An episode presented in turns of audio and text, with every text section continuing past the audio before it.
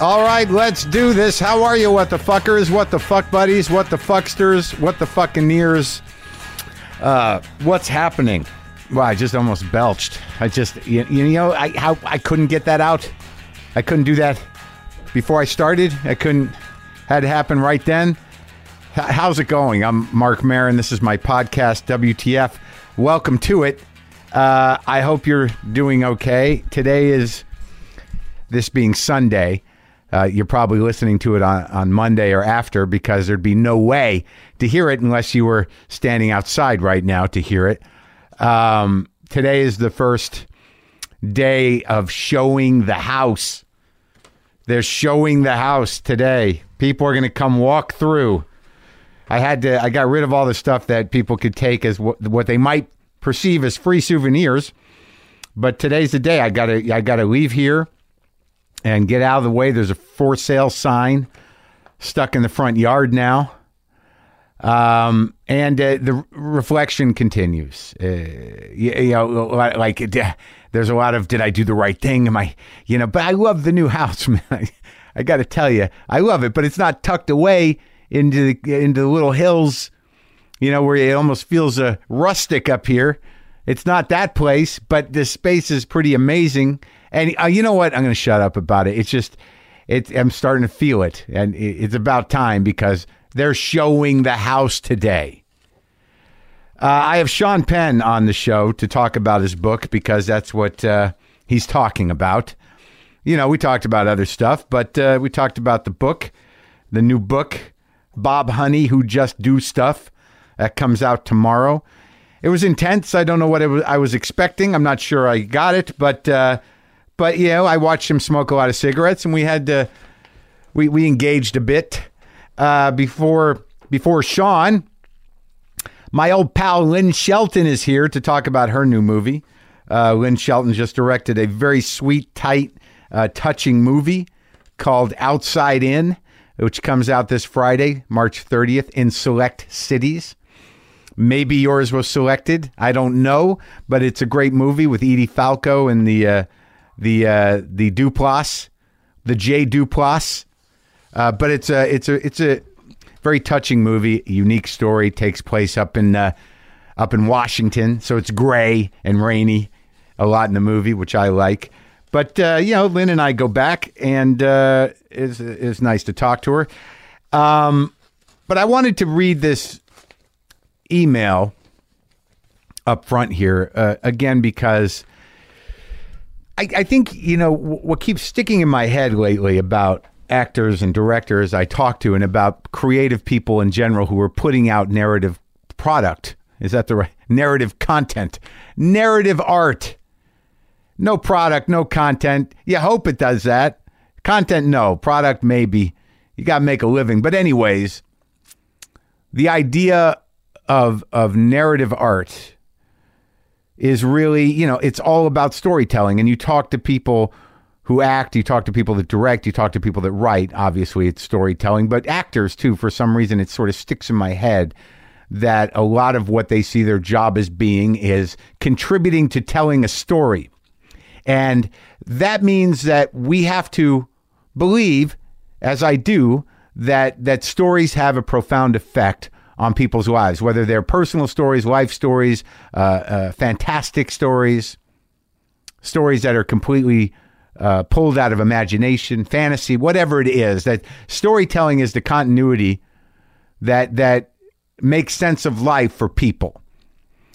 Storytelling is the human m- means of communication, of of moving through generations, of moving through mythologies, of defining you know what makes us human and also uh, exploring all the emotions and journeys and possibilities of of of what is good and bad about humans comes through storytelling. And i don't always you know fully take in the impact of this show uh, in terms of of of narrative and in terms of people's personal narratives. And i you know sometimes i get an email where I, i'm just sort of yeah blown away and and and you know grateful that i can you know provide something for people You know, whatever it is, this does a lot for me as well. What it does for me and through me, it, you know, also has an effect on on others in in, in a profound way. And this email just, you know, I get choked up, man. I, I get choked up uh, sometimes at the reaction to this show. And I'll read this. The subject line is just how you saved my marriage. Hi, Marc. Spelled correctly, I might add. Thank you, Carolyn. I can't sleep, so I'm typing this on my iPhone next to my husband, who is snoring one decibel under. I should find a lawyer. I've wanted to thank you for quite some time for saving my husband and my marriage. I guess I didn't know how or thought my email would get lost in a massive pile of fan slash troll mail. I also thought if you never read it, I'd take it personally because that's how my brain works. My husband and I have been married for 10 years, happily occasionally, madly in love always. He wasn't particularly funny when I married him since my childhood sucked and I'm hilarious. I just always assumed his picture perfect childhood fucked him in the long run. When we got married at 18, he joined the United States Marine Corps. I got pregnant. He went to Iraq. He made it home for delivery. Then we had a fat, happy baby. Two months later, he's going to Afghanistan. Unfortunately, he came back from Afghanistan, hilarious and broken. The first year, I thought he didn't love me anymore. The second year, I realized that was wrong. He was no longer the man I met in high school, but a broken human, destroyed by human atrocities towards one another. The third year, every time I drive home, I'd hold my breath because I thought I was going to find him dead. I'd play on rewind, replay, repeat in my brain like the most heart wrenching film ever caught on camera. I run in, yell, babe, then Johnny, there's never an answer. My mind would change what state he was in frequently. The end of year three, I started to see something different in him. He'd been driving long distances for work. I couldn't figure it out. He wasn't healed, of course, but every once in a while his eyes would show life again, just a glimmer. One day he came home smiling, a smile I hadn't seen in years. He started telling, almost yelling with a smile ear to ear about this comedian and his cats. I was giggling and I asked him where I can hear this guy. His response was, What the fuck? Podcast. For the next few years to come, he walked in the door and I knew every time bang, bang, bada, lock the gates had been part of the day. Your show makes the pain of war fall away from him. Your kindness and honesty gave my husband a reason to smile through the pain of being locked in his own mind. We saw you uh, at the comedy store recently. We sat front row. You put your feet up right in front of my husband. When I looked at you through his eyes that night, I understood you make it okay. He can be flawed and still a man, damaged, but still loved and worth so much. I'll never be able to thank you enough for what you do for my family. Truly, Carolyn. Oh, god damn. Well, you're certainly welcome. You know, I get it's really moving to me and it's good. It's good. I, I don't connect like this, you know, a lot in life, you know, uh, where I'm talking to somebody and I can have tears rolling down my face. But, but Jesus, that email's, that was really something. And, you know, I, I, I'm happy to that, that this show does that. Believe me, believe me. I mean, you know, you, sometimes you go through life wondering if if what you're doing has any impact, and or or you know, I do, and I'm and I'm happy it does, and I'm happy it's good. Okay, so Lynn Shelton. Lynn Shelton is a director. I've had her on this show years ago. We've been friends since. She's directed a few episodes of my show. She's directed a couple of episodes of Glow. I had her direct my my uh, my Netflix special, Too Real.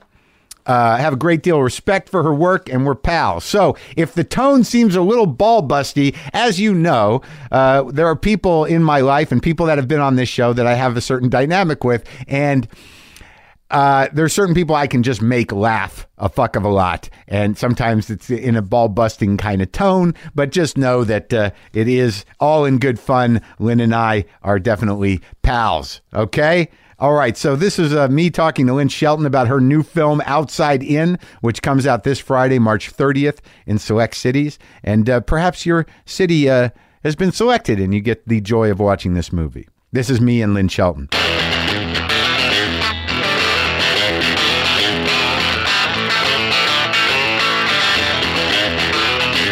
Okay, so why don't you? I'm going to act like this is the beginning of a conversation, and we haven't. You you didn't just say to me, you don't know what you're talking about. I'm going to pretend that that didn't happen, and I'm going to just start from there and say, well, why don't you tell me, Lynn? How do you how, how do you make a a small independent film? Like your most recent film, Outside In, with Edie Falco and Jay Duplass. Hmm. How does it work? And and I liked the movie. I liked it. I got choked up. It was a nice moving story. You shot, uh, you know, that rainy, damp, moss-covered Washington well. I went to a screening. Pay atten- pay attention. Don't play with the toys. What are you, Jennifer Lawrence? Fucking touching everything on my desk. Come on, you put this in front, and you're not supposed to do that. For- I think it's top- very, not many people go for the top. The top sort of a Really? commitment. Yeah, they'll do. Th- and some people have rolled the dice. But most people, yeah, they've looked at the hammer. It's But most people go with the uh, squi- the squeeze, the the uh, exercise I'm not. I business. have very weak hands. This is. They- they usually- I can't believe nobody does the top. but they, you got to sit and watch a top. Usually, people Very quiet. they fidget. Not they don't try to entertain themselves while I'm talking to them. They fidget with things. They don't. They don't sit there and go like, "Wow, got to be something to do here," other than listen to this guy pester me. All right, Okay. pull it together. So I went to a screening because you insisted that I see it like a film. Yes. and I thought I thought that was both annoying and uh, I knew you would. I didn't want you to watch it on your iPhone or whatever. I don't watch it on my phone. Mm-hmm. I don't watch things on my phone. I watch from you're talking about last year when I was on set and I was watching The Sopranos on my phone because I had my computer. I would have watched it on my MacBook with the fancy screen. But no, I appreciated the fact that you wanted me to see it as a movie, and I did. Thank you. I thought it was a good movie. I have some questions, but let's talk about it first. So, this movie is about a guy who gets out of prison with Yeah. the help of his high school teacher Yes. because you find that he went into prison in in a in a he was young and, and and got caught up in something and was not guilty of the murder himself right. But you know but it doesn't start there. You don't even you don't even go back there except for with sound effects. So he gets out and Edie Falco's a teacher and she's in a marriage it's that guy who plays her husband could you could you have picked like a more like you wanted him to die Oh, to, to to to help himself out. It was like it wasn't just about the marriage. It's like this guy should just be put out of his own misery.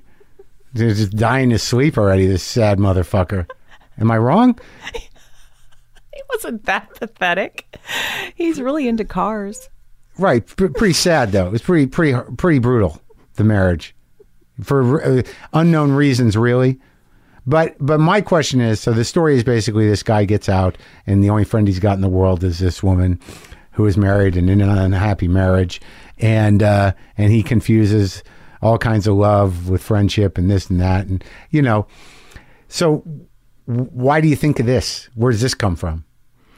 Um, I like to explore relationships between people who aren't supposed to, you know, I mean, we, we sort of have this list of people that we're supposed to be friends with or fall in love with Right. or and and they should be in the same age range and, and they should be in the same sort of cultural social milieu Right. and and so I like it when that doesn't always happen as planned. That when people have a connection to each other, a genuine, intimate soul connection with each other across those boundaries, I think it's inspiring and liberating. And um, not that this relationship is anything like that, but like one of my favorite movies growing up was Harold and Maude, and that was just so incredibly gorgeous Uh-huh. to me Right. because they were just you know crossing every boundary to to have that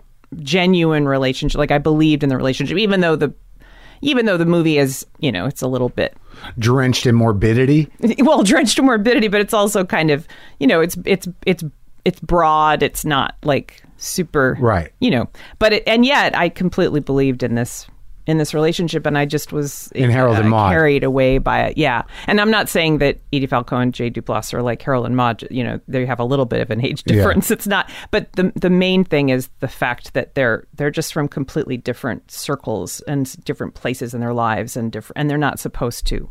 You're not supposed to have a connection. I mean, I did it with my last movie too. I was drawn to the script of Laggies because a 16 year old and a 28 year old, you know, these are people are not supposed to be friends, and Yeah. they become genuine friends. And Right. I think there's something really beautiful about that, and and liberating about just like doing something outside of the little box that you've been prescribed. You know, so you know that I, that was the relation uh, that I that relationship, and also I loved the idea of a of a sort of a very deep intimate relationship developing over the course of 20 years he was in 20 years he was in jail for 20 years Yeah. prison for 20 years Yeah. And they can't ever i mean they really fall in love with each other but they can't ever touch there's no physicality you know it's And also all no- through letters it's all through No risk.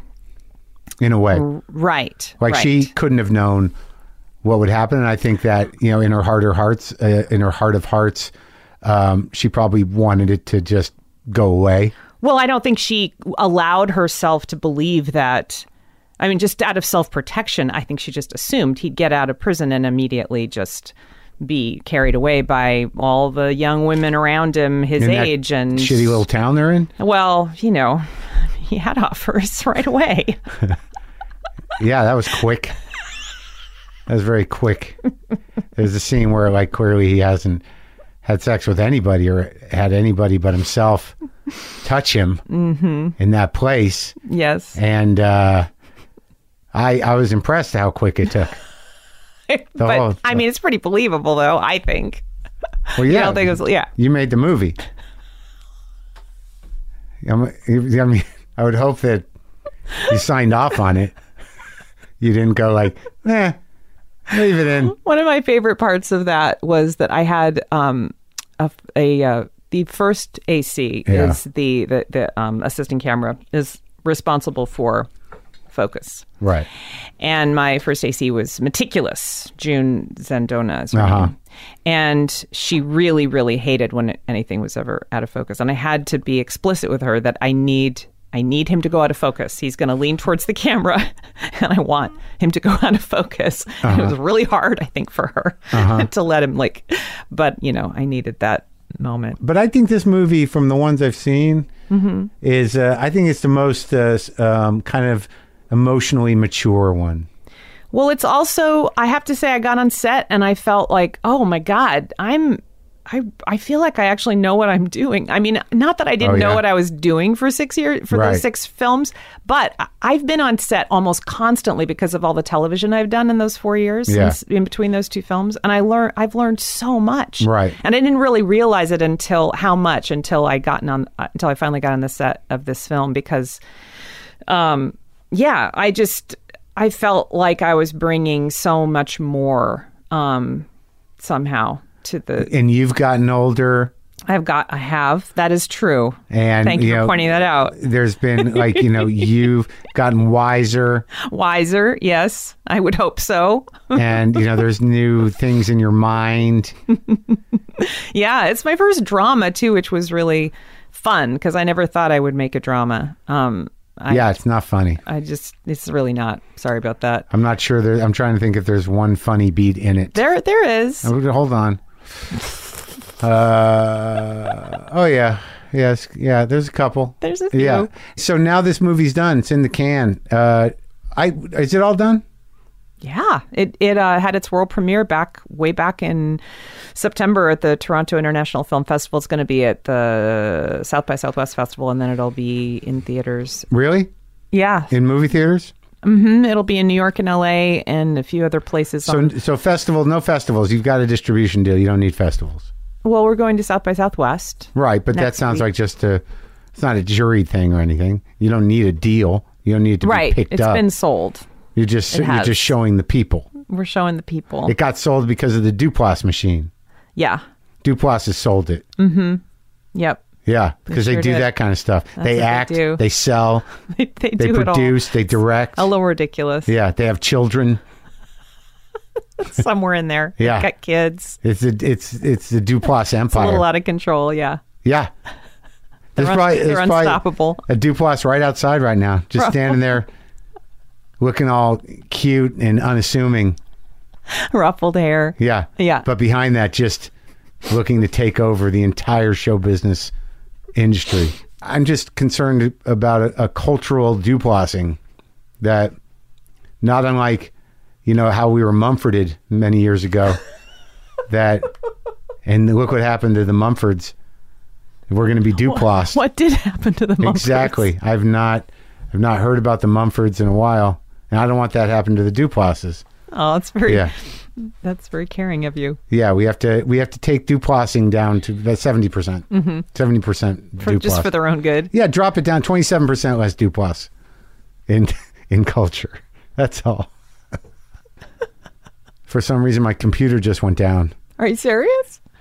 No, I was just talking about the power Oh. of duplass. that they're that they're listening. I knew they were bigger than we thought. Oh my god, you hear that? I think it's a paddy wagon. the Duplass. the Duplass police are here. so, all right, so it's going to open in theaters, and like you did a lot of TV, you directed some Glow, Mm, I did. you directed do you, me. remem- do you remember me? yeah, I like working with you. You're a good actors director. Thanks. Um, I like how you you know instead of publicly giving notes, you you come up and you say, "Do you, um, maybe do it this way?" And then I have that moment where I'm like, "Okay." My first reaction is always like, "What?" Like it's all like I know that you know I'm perfectly I'm good at uh, working with other people now, and I You- know it's a you're, good note. You're really different this season And than I you can were take notes. ever before. Really? Oh yeah, and when I worked with you on Maron, Yeah. Um, the first two episodes It's going to be the best four, part of the interview. Yeah. um, you every time I gave you a note, you would uh, get very defensive and immediately push back every single time. Really? Oh yeah, and I, that doesn't sound like me. and then and then you would take it and you would be and you'd take be the better, adjustment yeah. and it'd be better. and every taught- time, so taught me I how just to adjust. I stopped. What? That's what taught me how to adjust. Yeah. I have to I have to first do things under duress. And then, you know, realize that oh, it's not a bad thing. Like this is going to be terrible. Oh, it worked better. Oh, that worked better. Yeah. And then yeah, so you sort of could see the the trust building, and then at the end of that process, you said you told me that I knew funny, and I think you trusted me more. And then, and then we got in Glow the first season. You still Right. were doing it a little bit, but a little bit less. And then the second season, you you were like sometimes you would actually just say okay, yeah. which was the, what? What did you just say to me? Well, I was enjoying acting. I was like, oh, yeah, I can do that because I'm an actor. I can adjust that. I'll Yeah. just tweak that No a little deal. bit. Sure. What do you want me to do with that? Yeah, let's do that. Sometimes you'd argue, but I don't um, always know because like, okay, my too. choices are based on memorization and reacting to to the other character, right? So like I got the lines and I'm reacting. So uh, sometimes I make clear choices, Mm-hmm. but other times there's not uh, a lot of emotional. Um, like it's all one, sort of a mammoty thing or something. yeah, kind of. Mm-hmm. And, but like you know, just tell me what to do, and I'll just open up the the the the, the, well, the that's gasket, why I like the, to, I really valve. like to direct you because you are you are open. I, I I you're adjustable. Like I feel I feel like my direction is useful. Yeah. You know. Sure, I, I've I've, I've I've grown to believe that you want the best for the uh, the thing you're directing. you're not just trying to fuck with me personally. let's let's see if I can make him do this. This would be good. We don't have to use it. Let's just see see if we can make him do this. Just just out of sadism, just because I have control. Yeah, I think uh, I think the second season of Glow. It's really good What do you know about it? because I've seen a bunch of them. You did? Of course. I, di- I directed the first one. Yeah. I directed the sixth one. Yeah. And I- and I've seen some of the other cuts. It's it's it's great. And I read all the scripts. It's a fantastic season. It's so good. I mean, I loved the first season. This one's even better because they really, you know, they Get were writing into- for the characters, yeah. everybody, and they really took the arcs places Yeah. that are. Oh my god! What about me? so How am. I- how am I- You're fantastic. Am I in a lot of them? You are. I know you have this weird feeling like you weren't actually in the, but you, you, yes, you All right. were very much. It's hard to know in it. because you know you, you just it's so spread out, I know. and they seem to be doing a lot of things without me. Well, the, it seems like a lot of the scenes that you're not in, it's Yeah. like it's it's either you know 14 women or or then you no, were in no, there it's with a lot. like it's a a- lot. I was, Yeah. I was, I was happy with it. There was, it was like I couldn't tell if I had just gotten good at the character. I was, wasn't doing it anymore. Now I couldn't tell if I was getting good at it or I became it. See, I've told this I've told you this before, but if you can't tell, it's usually a good sign, I think, because as an actor, well, if someone would have said something, um, if they were like, "Dude, prob- are you do- probably, Are you still or you would doing or you would have just been fired. yeah, are you still doing the character, or are we, what are we doing? What the hell's going on here? You seem to just, Who is this guy? Yeah, you seem to just be like the same guy I just had lunch with. You may lean into it a little bit again. What aren't the pants enough? I got the pants. All right, so good, good job. Thanks, Marc. Yeah, good job on the movie. Uh, good job on the TV you've been directing. Uh, I know you did a commercial. Is that something you can do more of? How'd that feel for you, Lynn? That was uh that was an interesting experience, Mark. Did- but did, did you learn something? What did you learn uh, from directing a commercial that you can apply to your toolbox, Lynn? For the people who are out there who are working on being a director and they're like, you know, commercials, but I want to make art movies. So you mm-hmm. directed a commercial. Yeah. Nothing wrong with that. No shame in it. But did you do something on the commercial? Like I remember you directed some show where you had to direct a car chase. That was a 1st mm-hmm. right? So now you know how to direct a car chase if necessary and Yes. a car accident. Yes. So what'd you learn on the commercial The interesting thing about this commercial was it was uh, it was six spots for for eBay, and there were two. You know, there were there were there were different pairs of people. So there were twelve people Yeah. in these six spots. They there were it was like a, it was like two or three lines. I think it was three lines in Yeah. most of these. And it was just a little back and forth. It was uh, I, I shot it very simply. Most I was I saw the whole thing playing out in a two shot, but we also had you know singles on each person. And then uh, you know we shot three of these. It, we shot three of these each day, so there were two days, three each day. yeah And we once you set the cameras up, that wasn't it just wasn't very complicated camera wise. So once we had the camera and lighting, we just sort of set the frame and then did sixty variations on these three lines. You know, we just tried absolutely every single variation on these little. There's just subtle, Yeah, funny little right, lines right. And just every color, every under the rainbow. I mean, I'm usually somebody on a set of a television or a movie. don't got that kind of time It's like three or four takes. Right. That's what I got. Unless somebody is just really falling down on the job or I can't figure it out, and then it might be 10 takes because you can't, you know, the actor isn't like you're just not getting what you need, but very rare. It's So you- usually two, three, four takes. So this was so weird to just be doing these three lines like Sounds- again and again and again and again in the most tiny little different nuances. And some I'd add, you know I do my own, but then I'd run back to Video Village. Where there'd be twenty five people there, and they'd be like, "We just wonder if maybe she should smile after the you know whatever." It, there's 25 of them it, it felt sort of felt like. Yeah, they Uh, gave me a standing ovation from afterwards. from the ad agency well, from was- eBay There was the ad agency and there was eBay, and I think that was mostly it. Yeah, huh yeah, that's a lot of people. I'm sure it wasn't really 25. That's how it felt. they gave you a standing ovation because they're they were like she's still chipper and doing her job I don't know why. We- they, we didn't- I've never experienced anything like it. They just kept clapping, and I was like, we didn't break this her." So sweet, but I've never. Is this surreal as Well, well? I have to imagine most editors or most directors go into those situations, you know, barely hiding their shame Oh,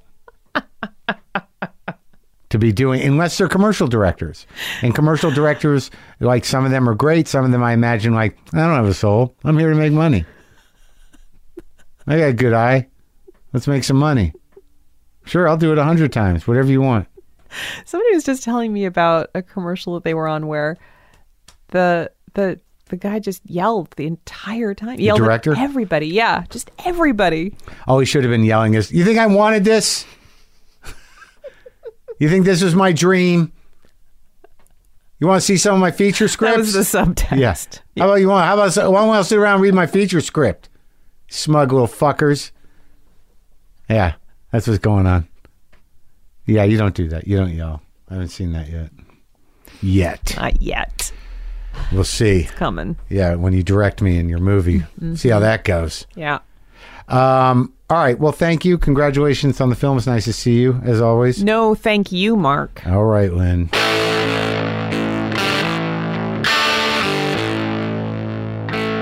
Okay, that was me, Lynn Shelton. Her movie Outside In out this Friday, March 30th in select cities.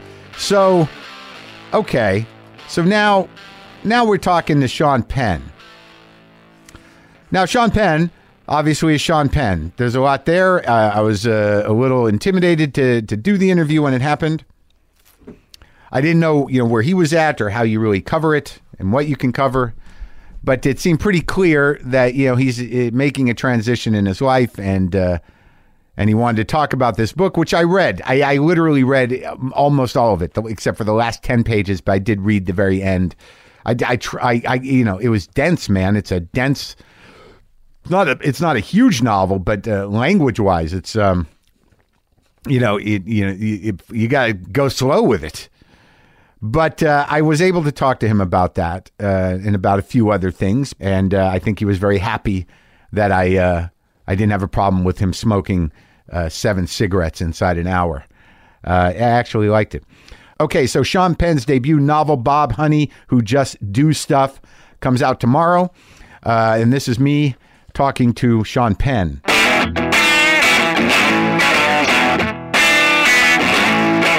How you doing, man? Very well. Uh, I'm, I'm happy to see you. I, I feel like uh, we grew up together, but we didn't. And, uh, you know, just always part of my life. And there you are, Here I am. sitting right there. so, I, you know, the book is, is kind of, uh, it's a, it's a pretty uh, dense and astounding thing you did there. Oh, well, I'm gonna uh, appreciate that. no, you should. I mean, because you know, it's not a light read. It's not an easy read, but it's funny and uh, and it's uh, dark and and it, it it's referenced in all the right places in my mind. But when I started reading it, I immediately realized like I, I got to pay attention. Uh-huh. yes, It- yeah, that that was to a degree by design. Well, yeah. I mean, it reads like a, a very long prose poem, like a satirical prose poem, interspersed with occasional Phil Ochs lyrics and uh, Lennon lyrics, and then a massive epic poem of your own at the end. But it's all a poem, it seems.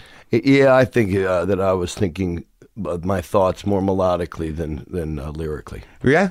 And this is the first time you ever wrote this long form like this? Yeah, yeah. It had been on my mind for a very long time, and uh, uh, um, to well to write a book, and and the character of the book certainly evolved over the years, and uh, you know, it had not initially been, um, let's say, uh, a, a funny tale, mm-hmm.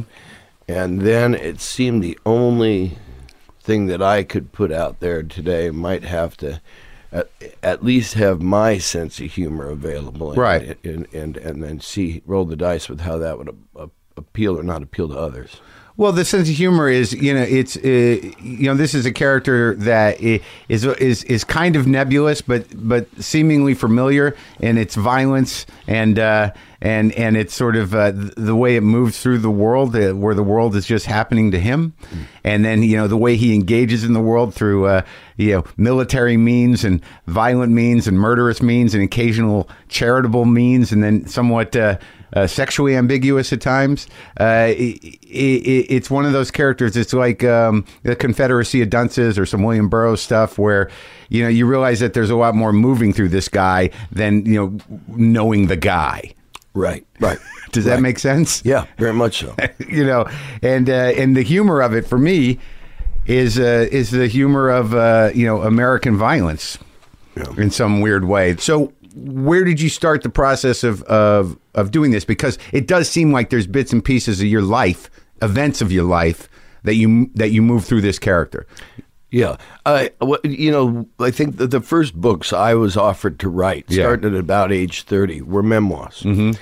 which was always a kind of embarrassing notion to me and became at, at the height of an embarrassing notion when a colleague of about my age, and I'm not, no longer a young man, but I still somehow uh, I find if a memoir is appealing, that it comes a little closer to the an- anticipated end. Yeah. Um, as a smoker, perhaps I should have written the memoir, but you might have time, man. I mean, but what did occur to me after I read this book by by a colleague of mine my own age was was how funny it could be to you know to, in so many ways we rewrite the stories of our life anyway. yeah. And I, in going back through and thinking out a memoir, I, and, and think, suddenly I'd get things out of order. I'd get things wrong. It wouldn't make any sense Yeah. for the year if this person were in this story or this dream. And so I thought, well, this is another part of a toolkit for uh, a, a a novel where I, of course, I'll use things, but I'll exaggerate them freely. Uh, I'll, Yeah. I'll, I'll, you know. Um, remember just in the spirit of them or the people that they the real people that some of these characters represent Yeah. um i i can uh, you know figure out the words that are come to it as if i wanted to write a letter to them Yeah. and so I had that personal anchor going through it, but only as an anchor, and uh, and and only as it related to, and also because I had some knowledge of the areas uh, where in the in the style of this, everything that's real.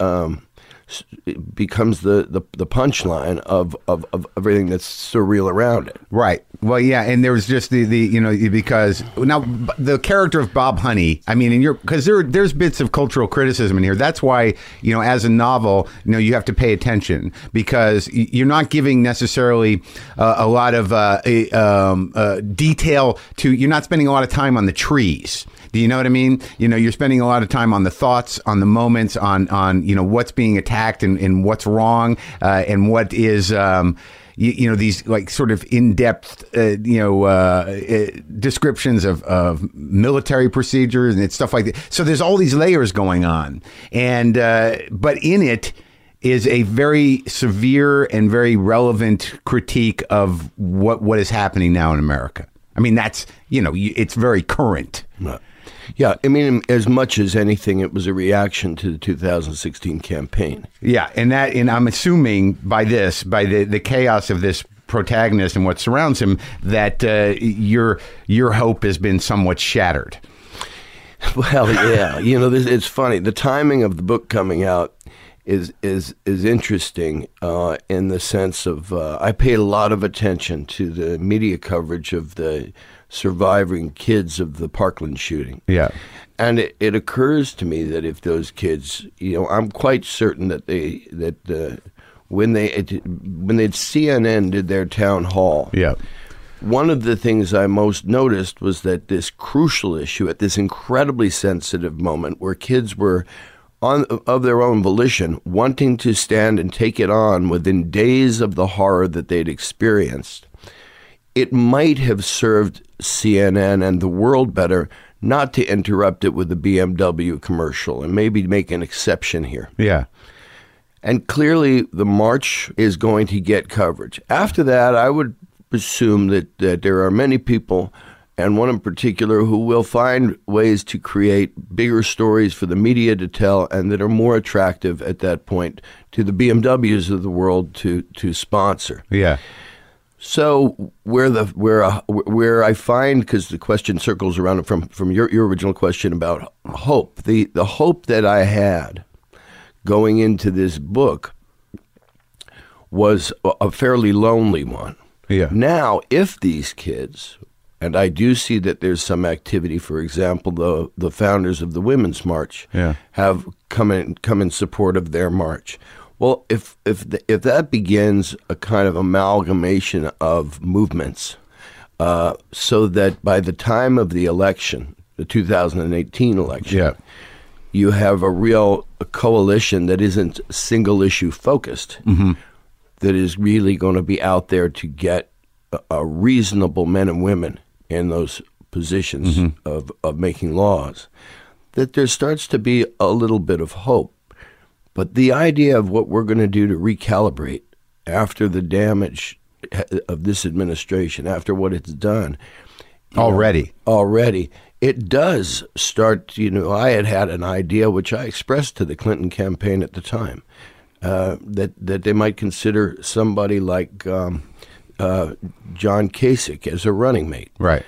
And I think that the possibility. I mean, I could easily see someone like Kamala Harris Yeah. running with somebody like Jeff Flake, where it isn't about agreement on policy; it's agreement on being dignified human beings, and to bring to understand the political import of that dignity, because we've fallen so clearly fall far. Yeah, and I, and, and and you feel that in the book. You feel like uh, you know you, your your emotional weariness and and sort of um, patriotic heartbreak of of you know just the the distracting and entertaining chaos that culture has become and the inability to focus on really anything. See, it's one of those books where you know the through line is this character who who who acts in a subversive world of uh, you know God knows what, whether it's septic tanks or mallet murdering or or whatever. That the undercurrent of American culture, the hypocrisy of it, has always been these movements in these dark worlds, and then the rest is just you know glitter and garbage. Right. So, you know, in in light of that, and in light of the the the, the, the large poem at the end, you know, I felt. Uh, I, I felt like because I can't help but uh, not separate the writer from the book. I, I, thought like, well, well, I hope Sean is you know not defeated here. Well, it was an exercise in avoiding defeat in the sense that when I was reading newspapers, when I was in um, barroom conversations, when I was watching television, I saw, I, I saw that my whole engagement was in the struggle, and and and it, it The struggle to not be defeated. yeah, well, it, Personally? in the in the offense Yeah. that that the media reporting and what it was having to report had was doing on a daily basis to my mind, body, and spirit. Yeah, yeah. So, in going to the other room and writing and making a kind of play world of it, uh, where let's say it's kind of operating room humor. Right. Uh, because I felt like a surgeon whose patient was inevitably going to die every day. And I thought, well, let, let me let me go practice this in an alternate reality form, which Yeah. it got me away from the news for a while. With uh, that that that's beautiful. That's perfect. Like 'cause there are lines in here where like there's a precision to your personal what I'm assuming is your personal experience of what you're describing when you say less a political or cultural crisis than a cataclysmic crisis of the country's mental health. Yeah. yeah. right. So you got to isolate yourself to see that clearly. Well, yes, and also uh, to include myself in the problem. Right. And how in in so like in what way do you see that? What way do you feel that in, in terms of complicity through through apathy because you're not particularly apathetic, or just the the fact that you don't feel like you're doing enough, or that you've made movies you don't like? I think the the the, uh, the poet laureate of India had had a there was a line I, I learned about from a wall a, a graffiti wall in Yeah. Omaha, Nebraska, about thirty years ago. Yeah. and it said, "Every new child born is proof that God is not yet discouraged of man." Uh huh. And I think that in this book and in this character, the idea is that he is to, trying to rediscover the innocence that is necessary to carry on as, as an adult. In other words, to go outside and notice the leaf that falls from the tree. And when we get too involved in the culture of complaint, we start living only the complaint. So the culture of complaint is the the sort of uh, the flag of the culture of entitlement. Yes, and, and and we are certainly suffering from our entitlement because whether those are in that minority but strong core that support the policies and the person, more this person, this celebrity Yeah. of a president, uh, be it be it that part of the illness or ours as we fight against it, or when our when our entire lives are occupied with the struggle, we forget about the lives, Right. and and we certainly forget about the lives that aren't white and American, mm-hmm. and so when we see some of these movements, and I and I certainly do not include uh, this recent bold, brave, articulate reaction from these kids in Parkland. They're they're coming into a move. The, the, the, the dealing with assault weapons Yeah. in American streets um, is one of those things that you, yes, I can see fighting that fight every day. But uh, but so many of these other movements in proportionality to other things and other places strike such a chord of hypocrisy because they they they are um, movements that will ultimately have been considered a fashion. And we've seen that happen before. And I was always wary of movements as a child of the 60s. I saw, you know, I, I loved from afar, you know, the kind of anti war movement Yep. of the, and the hippies and uh, everything's. Well, we were young. Yeah, but, when, when that Yeah. turned to calling soldiers baby killers, Uh huh. I thought, wow, I'm glad I was never, uh, I wasn't old enough to be, but I would, uh, I, I'm glad I wasn't old enough to have done what I would have done, which is aligned with that movement. And so it's really me kind of crying out for people to find a social we and a a personal I, um, because the the identification, the I now, Yeah. seems only to exist either through advertising, or or or movements and packs, and and courage is a is a pack mentality and redefined, and in many cases, we talk about victims synonymously with heroes, which just doesn't make sense in the English language. Yeah, well, the the, the idea that the uh, courage, uh, the, the this the, the fine line in courage and movements and, and, and actual mob mentality. It's a it's a it's a it's a thin line. Well, again, it really Yeah. depends on how you get up, not Yeah. how you fall down or who, or who pushed you down. Yeah. and that's one of the things that's unique to this this this kids movement out of Florida, is that they are not looking for a fight. They seem to be so respectful of all sides, understanding of of, of all sides, and approaching this with a kind of insight that only someone who is a teenager coming under that kind of extraordinarily loud, harsh, violent fire, seeing the devastating injuries, um, mortal and not, around them, fatal and not around them, of their friends, that they have come out not as a, not dominated by anger, but dominated by reason Yeah, like they're killing us. and and and and a real understanding of what America was born to be in in its ideal, mm-hmm. in its constitutional ideal, in its Declaration of Independence ideal, the founding fathers' ideal. They're they are a movement of a democratic society, not a movement of personal identity. Uh huh. And and you so in terms of the hippies, we, you know, once it, it got to that point where they were criticizing uh, the military, and then you know once it it got to the point where you know they were being shot in the streets, and then sort of were easily appropriated by commercialization and and and sort of uh, you know moved on to other things. There was not enough s- structure to the movement, though. That and uh, you know, God knows there they had an accomplishment. I think They did, sure, played a sure. large role in ending the war. But it may Phil Ochs, who I quote a lot in the A book, lot of Phil Ochs in the book. He he always kept his hair short and wore a suit. Yeah. and he said why. It was he was he would tell his colleagues in the anti-war movement with their long hair and beards. Um, you know, if this country has a choice between a bunch of long hairs taking drugs Yeah. and Richard Nixon, they're going to choose Richard Nixon. And uh, but he was a voice in the wilderness Uh-huh. to a large degree. So you like that practical approach? I I think that the, if we if we say we care about our kids, Yeah. results matter. Right. And maybe say, you know, how can we do that? and it's going to be compromise, and your, a lot of your ideals are going to be offended.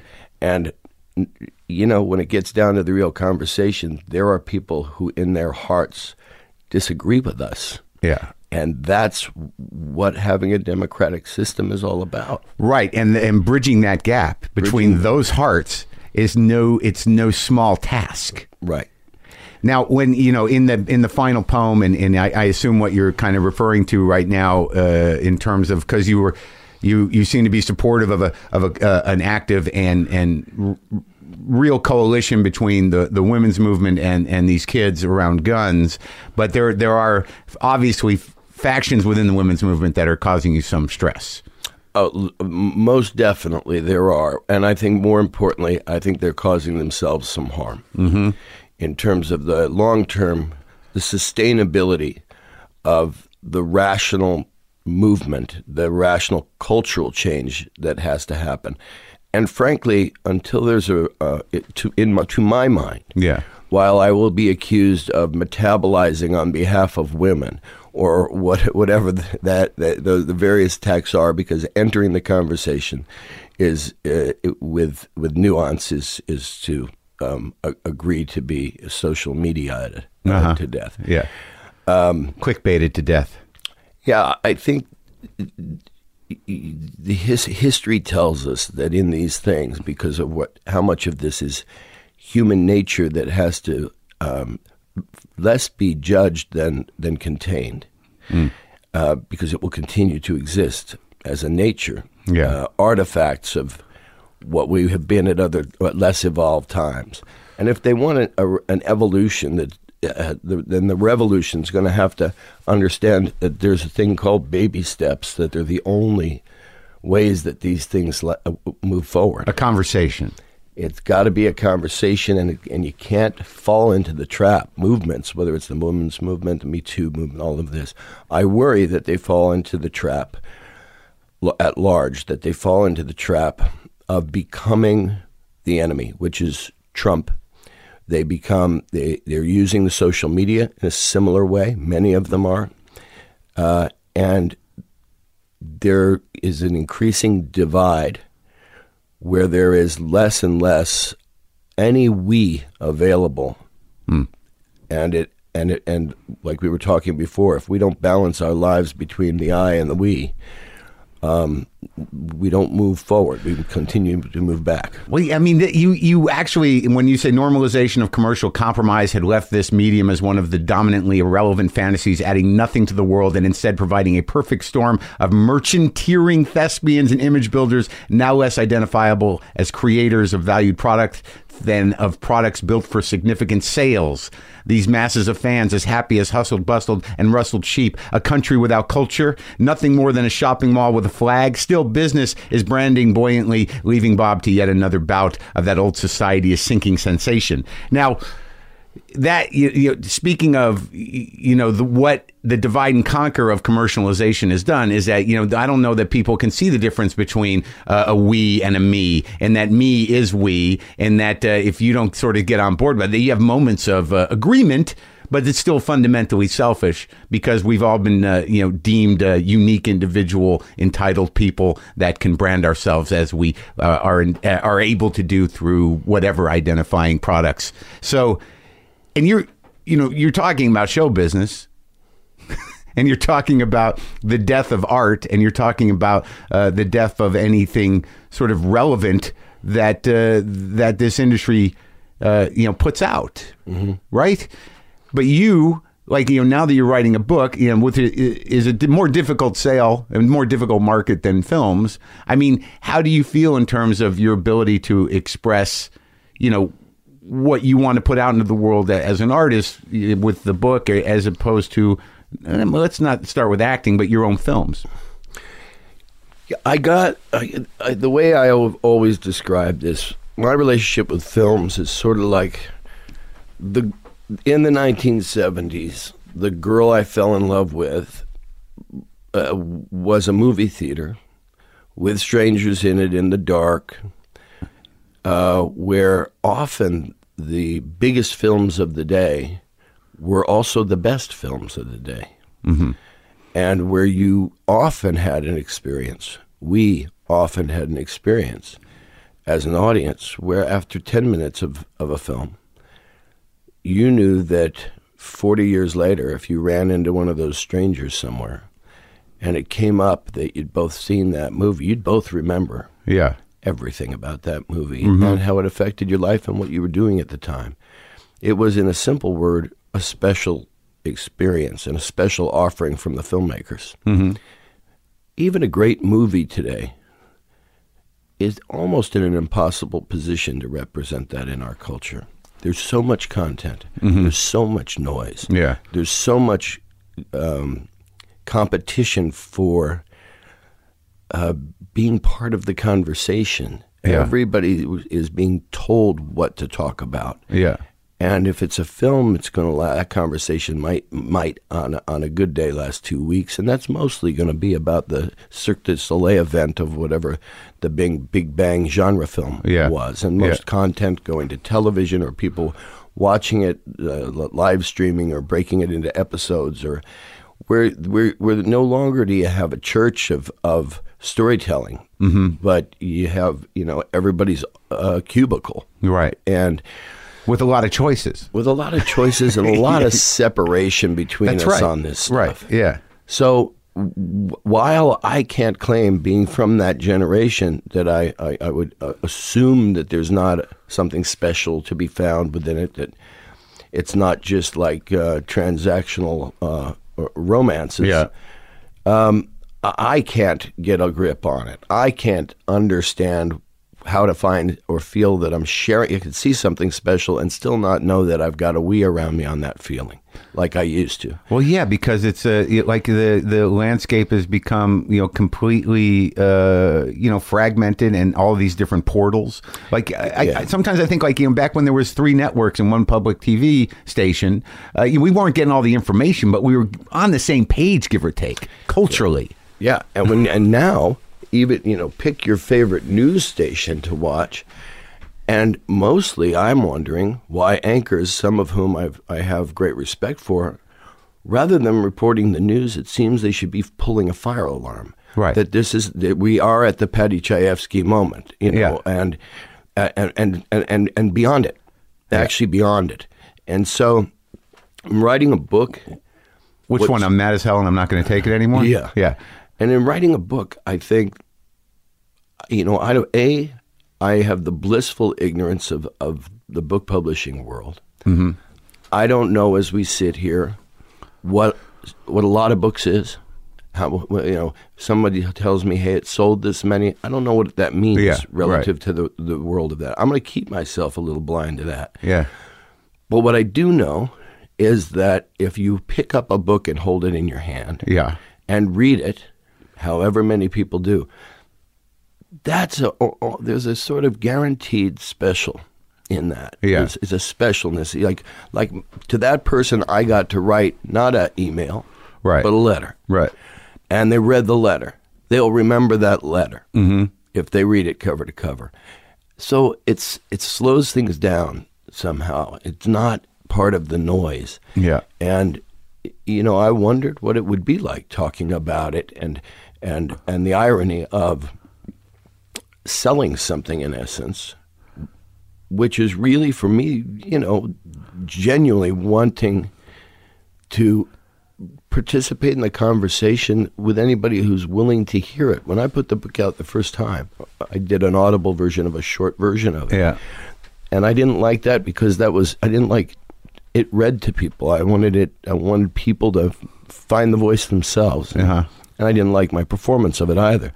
So when I went and and and and novelized it, it felt so good just knowing that I was going to you know put that in an envelope and and uh, you know like a like a message in a Sure. bottle. Yeah, yeah. Then put it out in the world. Yeah. yeah. Well, I mean, it's exciting, eh, eh, but do you find you know it's a it's a lonesome task, and you know it takes a lot of time and a lot of refining, and I, I imagine you had uh, uh, you know good friends helping you and editors helping you in terms of you know refining things. Well, the way that I uh, that that it worked is that I that while I say that I didn't want people to have it read to them, Yeah. I would abuse the hell out of my very good friends, who I would say after I wrote another ten pages, sit down, and I would, and it would be helpful to read it aloud. Oh, for- yeah. to continue writing. Oh, that's great. And so that was one of the processes. Then what happened is uh, when I when uh, Atria Simon and Schuster took it. Yeah. Peter Borland w- was my editor, and I had never worked, of course, with a or an editor on that way. I had as a journalist, but I hadn't worked with an editor in, in fiction. And what I had done is I had written screenplays and had too many too many opinions around that didn't understand the screenplay. What I found very quickly in this instance, and it may be the book world, and it may be that I just found a really good editor, was suddenly somebody was only ever speaking to the book as I'd written it and, and understood it, and would say things like, um, I, I, I, I, "Give me more geology." or I'm not this part. I don't understand this. Yeah. I'd, I'd like to. If you're okay with letting me understand it, I'd like you to write it, uh, work on it, and help me understand it. I think it'll tell your story better. And it was so encouraging and productive and experience. And we would only talk. You know, a every couple of weeks, And, as- and a as I new creative relationship for you, really. Yeah, that really kind of carried it, um, y- you know, to a place where I felt that I had, as much as you ever would with anything creative, that I'd completed it. I think I, I don't know if I would have known how to complete the task without the trust that he had in the material, mm-hmm. that I needed to know someone other than I had, mm-hmm. that I didn't. It, it, it wasn't me that told him what this meant, and Yeah. he knew what it meant. Yeah. and then with that, I became very trusting of him, mm-hmm. and so it was. That was just a great. Uh, uh, compliment to the whole experience that this was for me doing that. new creative experience is great. And you, you know, it's interesting. We talk about like I um, I don't know how, you you- how old are you? Tw- 50, 57. So I'm 54. You know, and I remember you know most of your movies. You know, because you know we're around the same age. So it, it in in hearing you talk about you know the fragmentation of, of media and, and getting people on the same page, the conversation, the we and all that.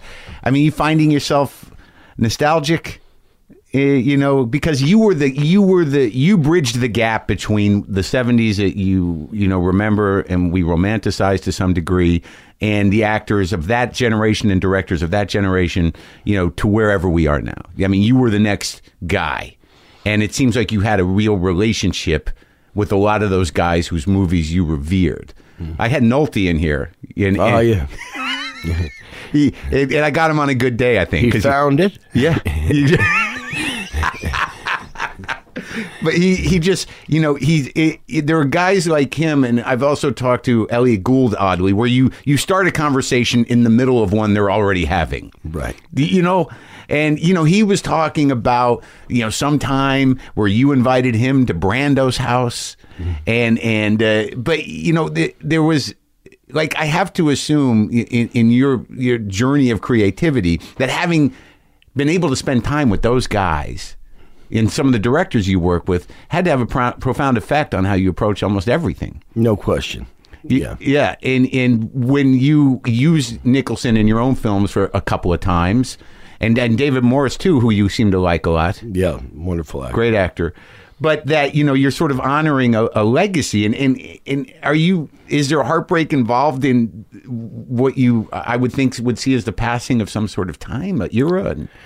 The, you know, the, the my answer is yes, and uh, I guess it's part of living into one's fifties. In my case, when it happened, where yeah, I, I, I, I was part of the you know pseudo intellectual argument that this was coming, that it was happening. Uh, that we were falling down as an industry, that we had too many of our colleagues who were more interested in selling movies than making them, that things were contrived, that there was a kind of self censorship and a brainwash. The value system of my colleagues changed uh, into one of what I talk about in the book, which was kind of self branding and, Yeah. and, and, and Google alerting oneself, which is like mainlining uh, this disease of celebrity. And what we finally came to, what I came to in my experience of it, was yes, a, a, a final heartbreak. But in that heartbreak, I'm not with that girl anymore. And you suddenly, after like any after any heartbreak, that girl being movies, Yeah. and uh, and and what the nostalgia was. Once you know, one morning you get up and it's a new day, and then there's a new girl to fall in love with, and for me, that was writing this book. Right. No, I, I get that, but but like you know, uh, having having you know sort of talked to more actors lately about acting, right? you know, and knowing you know bits and pieces of you know the life you've lived off screen, which is you know a, a ballsy sort of you know risk taking life of different things. You know whether it's uh, you know political or, or showing up to help people in, in, in dire circumstances or pushing the envelope uh, you know, with your own creativity and your own life, you know, trouble and crisis and everything else, that somehow or another, when you were coming over here, you know, I, I thought that was, you know, I was intimidated at first because I don't know you and, you know, I know your movies, right? So the question, my point is, you know, when I talk to somebody like Nolte, or, or if I talk to, you know, I talked to Jennifer Lawrence recently, I talked to Sharon Stone last week, is that the the the actors like yourself who you know can somehow you know, find you know the humanity and empathy uh, uh, that's available in the characters you play, the vulnerability there. That you know whether or not a million people or ten million people are watching a movie or whatever. Once you enter that level of storytelling, where where the human story is being told through your feelings, like you know in Milk or in any of them, you know, uh, you know, in Mystic River, even that guy had a humanity, right? So, do you, do you really want to walk away from that, or are you just kind of waiting for the next thing? I think it's possible that, you know, it's a word that's uh, used probably too often when we think of others labeling us. Yeah. But in the way we label ourselves, I think I've I've productively, from it, from my sense of it, blurred the lines so that in my experience of what I've been doing and trying to do, that at one time would have been called acting in movies, I am still doing it. Yeah. It's just I ch- it's just adapting the the form in in which I do it. So I'm made of paper. Yeah. The character I want to play is made of paper, Uh-huh. and it has words on it. And so I don't. So so no longer. I I remember loving that girl that I- was making movies, but I no longer have any interest in making movies. I have no interest in seeing movies. It's just not. I can't. And there are. I get. I do it sometimes because I have a friend who's very talented. I just saw what should be a disaster. I saw a remake, the third remake of A Star Is Born Yeah. Uh, written uh, by Eric Roth and Bradley Cooper, I believe, who directed it and starred in it himself. And if I could do that today, what he did with that story, Uh huh. I'd be staying in the game. But I don't have the perspective and maybe not the skill sets. This is one of the most beautiful, fantastic, it's the best, most important commercial film I've seen in so many years. Who's the female lead? Lady Gaga. Uh huh. And I'm telling you, the two of them are miracles in it. And so it isn't dead. I believe, you know, I, I will be heartbroken if the world, including people who would loathe me, because it's one of those films I feel like you don't have to be, if you're very, if someone's very intelligent, Yeah. they're going to love this film. If somebody is not very intelligent, they're going to, there's a big we maker in this thing Oh yeah. and uh, and I'll be heartbroken for that film if it doesn't doesn't go through. Even if I ever have any small version of feeling like I could create something like that in this climate, I really believe it's going to be on paper. Huh. Yeah, I mean, is it because you know m- making movies involves too many other people? For me, it is. Yeah, I mean, I think if I had an if I have a next volume of this book, Yeah. it will be probably titled "Mr. Honey Does Not Play Well with Others." yeah, yeah.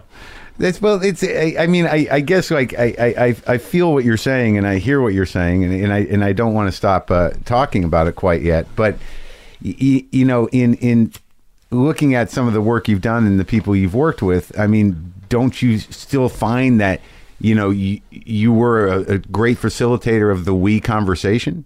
and I, I, I do think it was my best strength in terms of as a collaborator with Yeah. actors and directors and so on.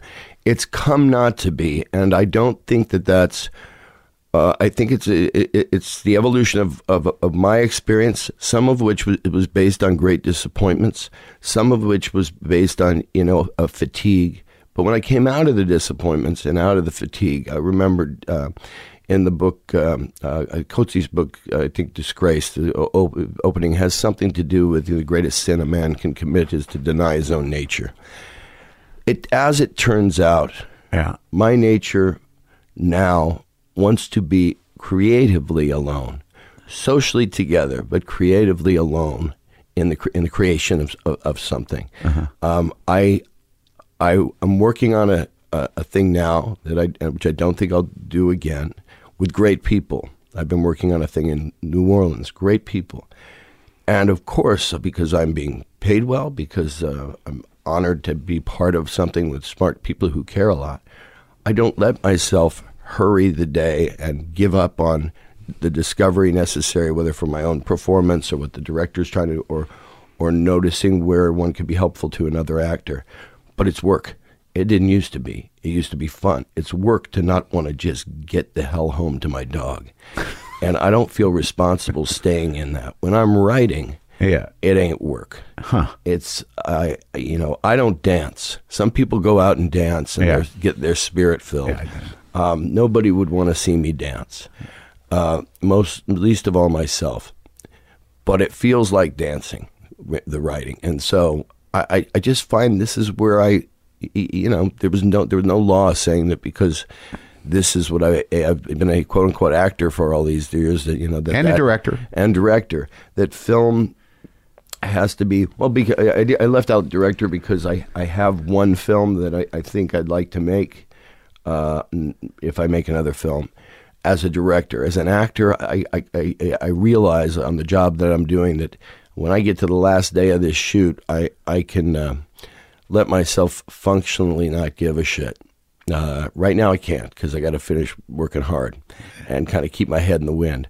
But I'm a couple of weeks away from that, and uh, and and the the idea of being free to just uh, live a writer's life with a, my golden retriever sitting there, Yeah. it would be a dream come true. And there's no sadness in that. Not anymore. No, not anymore. And and and and I I- and I accept that I may be blind to a lot of the values of where the business and w- is going. You know, it's it was never a decommercialized business. Of course. we told ourselves it was. We we didn't, you know, as a young actor, I wouldn't have thought that the two-hour film format was designed by the theater owners, you know, or, Yeah. or whatever it is. And God knows, I understand that when people, you know, we always consider reading of books as a pure form of, of, of absorbing culture, but actually, when they do these binge watches of shows and they, they may, maybe one night they read a chapter and maybe they decide to put it back down, go live a little life with their friends, then maybe the Smiths and the Joneses come over the next day and you have a book club and you read together. Yeah. And and so in some ways the experience this is a conversation I'd had with Warren Beatty and I may well be stealing some of his words as I do from his conversation about this subject. Uh, but it really articulated it as I had been feeling it where you, you, know I am not able to ex- to find the, the the joy in it but I'm sure it's there for many people In acting and directing. in in film Film. yeah it's, it, it, it's hurting me, Sean. sorry I'm sorry nobody said this was going to be easy but it, but and, and you you you're convinced this isn't a phase. Well, I, I, I want to be clear that I can, you know, as an audience, Yeah. if someone corners me in a room and something like A Star is Born happens, I, I can weep in joy. I mean, I'm still available to the magic of this thing. Right. But to just admire a film alone, and you know, I I was also very grateful at the some years ago at the reception to The Revenant, which I was worried about because I thought it a masterpiece, and I also thought it too hard for the, the, the contemporary audience, and yet it, it came through because of the stellar work that the of the filmmaker and the actors.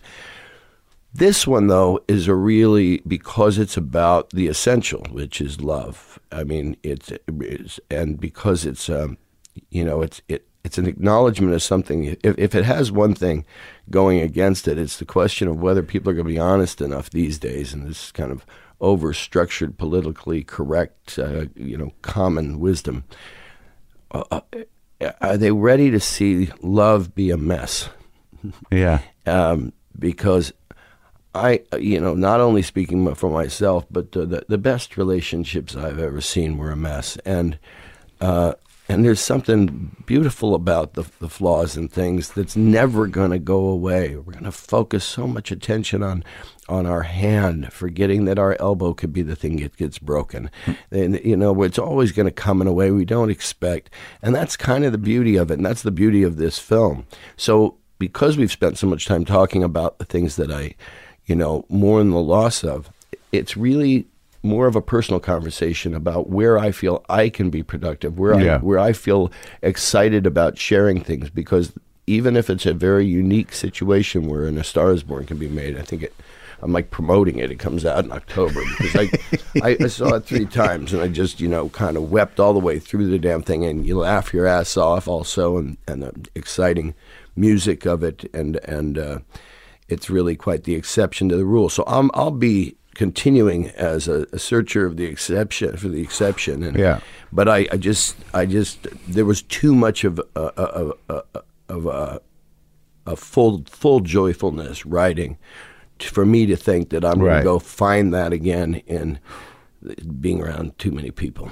And in movies, but like you know, in your relationships with with people in your life that like you talk about Warren Beatty or you know whatever your relationship was, you had a relationship with Cassavetes as well, right? Yeah. And Dennis Hopper and these cats who uh, you know Terrence Malick, you know the you know Terrence Malick who does you know you know two movies a decade, Right. That you, you you know when you talk to them, this older generation of people that have dealt with what you're dealing with, which is you know a crisis of you know not necessarily a midlife crisis, but what do I do with my creativity if I'm burnt out with this other thing?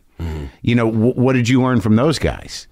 I mean, a lot. It would probably be a very, very long conversation to go back through the, those things that I would, you know, point to. As, but I, but I, I, I'm sure that in, in a lot of ways, I searched out those relationships f- uh, as as in, as much as uh, for the, you know, the social connections that happened where friendships were made. Um, uh, as initially f- to, to to get a sense and get to own a little bit of the anchor of where that thing that they did that made me want to be in movies came from. Yeah. And yes, in with some of them, I think that they there there's a version or another of the disappointment that I have of where things are, and in others there aren't. Um, but it's a very hard thing to sustain. Um, you know, we watch a lot of great filmmakers who do continue, uh, and they may still be enjoying it, but they're not making good movies anymore. Um, and that can come simply because you stop being willing to put the blood on the tracks and what it takes to get a movie made in the first place, to get the money. And who are you talking to? Once upon a time, the heads of studios were movie lovers. They may have, you know, been, you know, a Thalberg or something like that was essentially a movie lover. Now you've got some business student from Columbia University at 22 years old running the studio and the numbers, and they go to their marketing department before they ever read the script. The marketing department tells them, "Hey, th- you can do this up to this much money. Uh, that's what it's going to be worth to you." They come back to the director and they say, "Here's the money back into it." Yeah. So there's not a lot of time for for filmmakers to dream and then to fulfill that dream. And most of the films today represent a story rather than make it. hmm But you got you got one movie in you that you're thinking about. I, I do have one movie in me that I'm thinking about. It's something that you know I, the affection started before the the uh, the uh, divorce of uh, between myself and the industry, and so I, I might have to uh, honor it for myself and for the other people involved. Oh, that's well, that's good. So it's sort of in, in happening, kind of. I think so. I think so. And what about like you now? The way you talk about love and the way I assume you live your life, you know, given this, there was a funny thing that Nolte said about you when they did that prank on you. I guess you were on the set of the Malick movie where the the jail prank where there was a fight and and uh, and you know he had brought that up that that you know they they knew this about you that if you're going to do that if you're going to bring him to a jailhouse and there's going to be a fight in the next room, you know Sean's going to go in. Like there, there's not going to be a second thought. He's going to go in there and deal with it. And you did. And and then I guess eh, you know in retrospect you you you you, you know you you maybe you appreciated the prank, but you were like basically said, "Well, you're lucky I wasn't armed because then there would have been real fucking trouble." No, I didn't say that, uh. but I did come to think about that particular prank because I, I, I, I enjoy doing pranks myself. Yeah. Is that they they did it very very well. They rehearsed it. They also played on a sympathy because Nick was announcing to me privately for days Yeah. that he needed to talk to me because he had cancer, Oh boy. which was not true. Yeah. And so when I found that this my sick friend, who had months to live, uh, I mean, he'd really sold that to me privately three days earlier in a setup for this thing. Well, had been arrested for drunk driving. and was down at this police station that was, you know, out in the middle of nowhere in Port Douglas, Australia. Um, and then it, I I walked down about seven blocks from where my where my kids were, and I walk into a situation where now the bad guy has taken the gun away from the police officer, Right. and is uh, and it's a big bad guy, and um, they played it beautifully. And the the thought was, whatever I'm going to do here to try to survive, I may never see my children's faces again. And I decided that I didn't appreciate the prank. I think pranks are great when they Right. when they a to attack an ego, Right. mine or, or my victims. Right. But when it when it when it starts scratching at your soul, um, I, I I somehow um, you know don't have a uh, resentment uh, anymore about it, and I certainly got to give them credit. They they went all the way, uh, but that was a that was a notable moment. Well, it seemed to like in the in the in the the sort of like uh, chaotic storm that is Nick Nolte's memory. You know, that's that still features prominently. You know that like he he felt bad about it. It seemed. Uh-huh. Yeah. He. Now, I don't think he felt that bad about it. Uh, but you know, Nick is a guy. He, he's one. Of, he's one of the significant actors to me. When Yeah. I was in high school, and I saw Rich Man, Poor Man. Yeah. And Nick Nolte, who was playing a very a high school kid at one point, I think I think he was already in his late thirties, forty or something Yeah. like that. He was it, that was kind of our generation's James Dean. You know, this Hmm. Yeah. guy was just something. I then started going to every Nick Nolte movie, and then ultimately got to work with Nick three or four times. We played brothers in, uh, in, in the theater together, in a Sam Shepard play, and uh, he's he, he's a unique character and a wonderful, wonderful, wonderful actor. But boy, he knows how to beat the shit out of himself. Well, the, yeah. If you're saying that, have you pulled back from that a bit? Oh yeah, oh yeah. You know, we ha- there's a, you know there's there's only so the the body will only let you do so much at a certain point. And what do you when you talk about you know? Well, I think it's interesting the idea that a prank that scratches at, at the soul, where where you know a, you know it should be fun, you should be embarrassed, it should be like kind of gi- give your ego a shot. But if you have to you know confront the the, the, the dark pain of non-existence, it's not you know Yeah, knowing that your kids are a couple of blocks away and how they're going to feel about it and so on. You know, those having those thoughts and dreams for a few days didn't make me happy with anybody involved. yeah. How old are your kids now? 24 and 26. How's that going? That's going great. They're they're amazing people. They're both acting and modeling. They, uh, you know, an industry that I'm Yeah. not very interested in, but uh, they seem to have fun with it. Are you able to some be supportive, even though it, it's part of the problem in your eyes? Uh, the, the, the, you know, this is one of the hypocrisies Uh-huh. that I uh, understand. You know, I, I'm supportive of whatever my kids do that that uh, keeps them happy and healthy. Period. Uh huh. And in terms of uh, this, the the challenge of love, you know, in retrospect, you know, what's your wisdom on that? I don't know. I mean, I, I saw you at the, I was backstage briefly at the U2 concert, and, and I saw you, but Robin was there. Do you guys get along? We don't have a a, a, a, lot of conversation. Right. Um, you know, we don't- we don't not get along. Right. We, uh, we don't have a very we have very separate relationships with our kids Oh. at this point, and it seems to Oh, work out they're better. they're grown, right. Better that way. Um, and yeah, because they are making their own decisions, and and and and, and, as it turned out, you know, she and I did not like share this the same ethical thought uh, views on on uh, parenting, including the continuing parenting of adult children, where Uh-huh. You know it was better for her to be entirely whatever she is and available to them, and they love their mother and they have that relationship, and for me to be entirely available, but also able to not for us not to depend on what was always going to be conflicting ethics. Uh, yeah, like uh, around what? That would be getting too Okay. much into my kids' personal life. Oh, okay, okay. Uh, and and and and where do you stand with the possibility of of you know that love in your life, given that the type of love you appreciate is so you know chaotic and insane and dangerous? You've, eh, or have you mellowed in that way?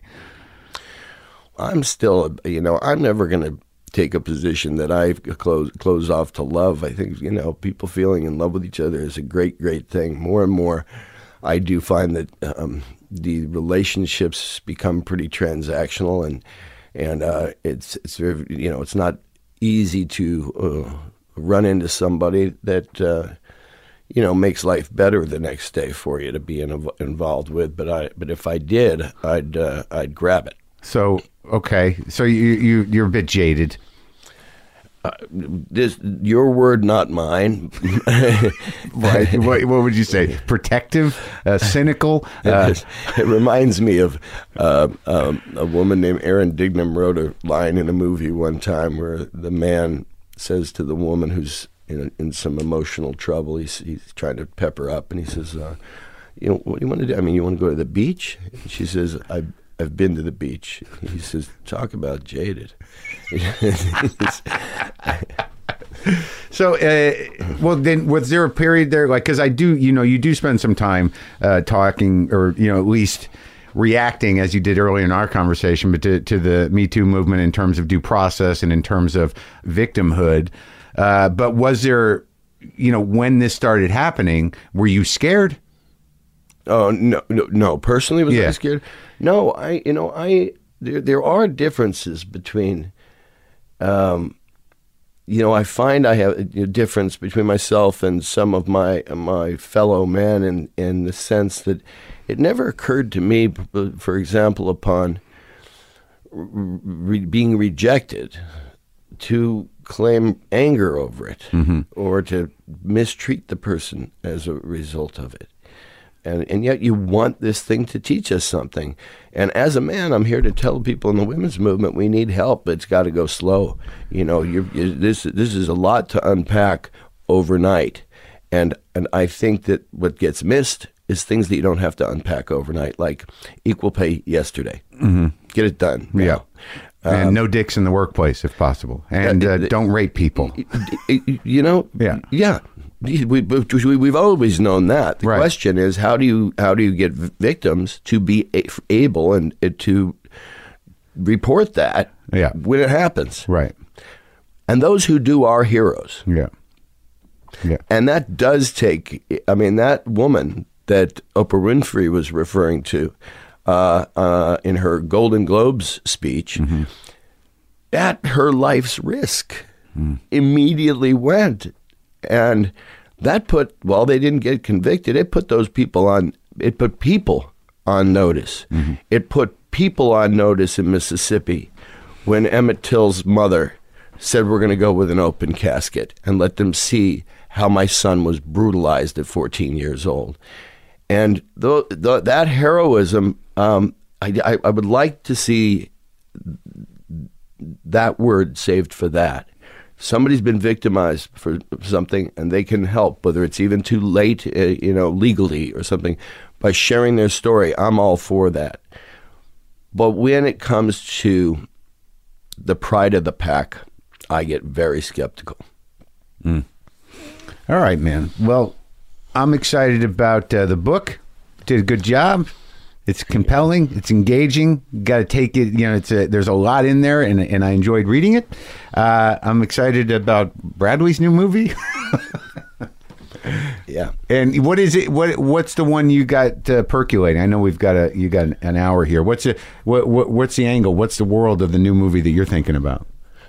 Oh, it's a it's a it, it's from a memoir uh, written by a woman whose father was um, one of the biggest counterfeiters in American history, and so relation. So it's a father daughter relationship. Um, wow, that's beautifully written by uh, the uh, the playwright Jez Butterworth. Uh huh. That's exciting, and you've been sort of looking at this thing for years. Yeah. All right, Sean, you feel good? I feel great. Thanks for talking. Thank you.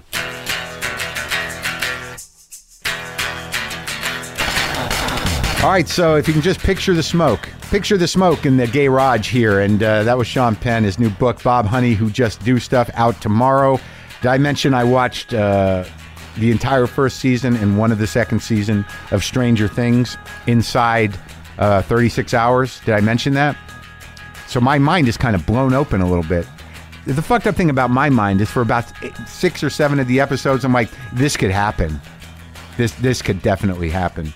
Uh, I don't want to play guitar today because um, I got I got a, I got some things to do and it takes me a long time to to ease into it. Okay, so Boomer lives.